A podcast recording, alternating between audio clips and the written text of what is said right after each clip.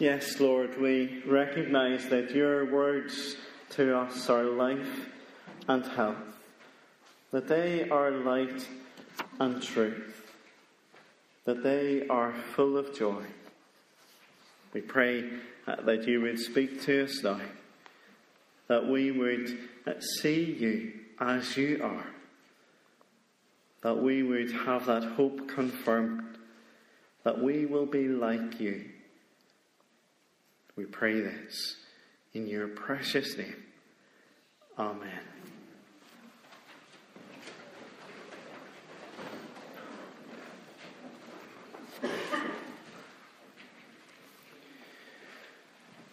One of the topics that probably generates the most questions has to be heaven and what it's like. Will we know each other? What age will we be when we're there? What will we do all day for all eternity? And maybe these are some of the questions that you have thought about as well and tried to work out. But as Paul teaches about the resurrection of Jesus and what it means for us, he reckons that someone will be asking how it all works. Look at verse 35, and if you've already turned over in the service sheet, perhaps you turn back to be able to follow along. Verse 35, but someone will ask, how are the dead raised? With what kind of body do they come?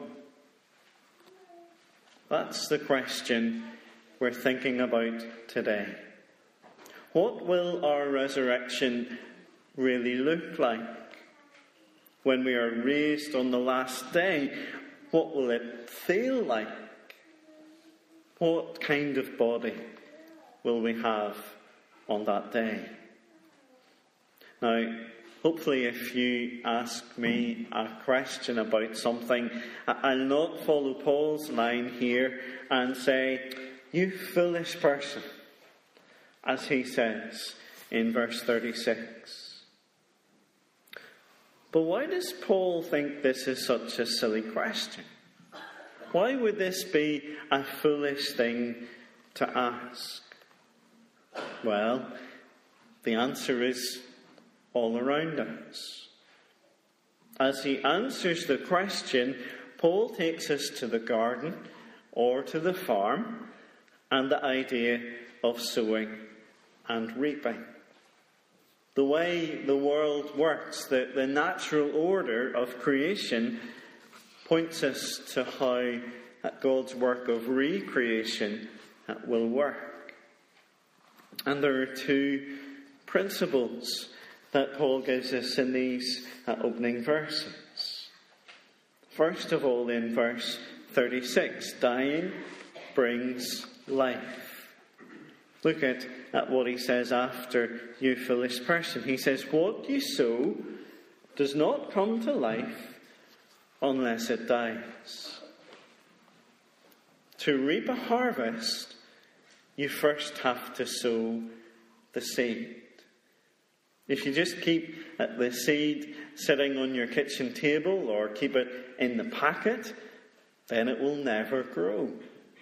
It must die to live. It's only when it is buried, when it's planted in the ground, that the seed will live and then spring, that the seed will die and then spring into new life.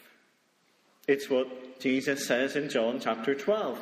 Unless a grain of wheat falls to the ground and dies, it remains alone.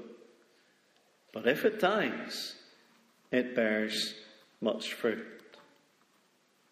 Dying brings new life. Sowing leads to growing.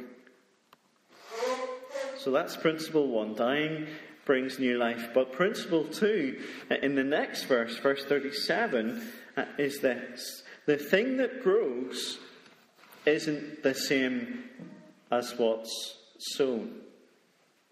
Or at least, it's not exactly the same.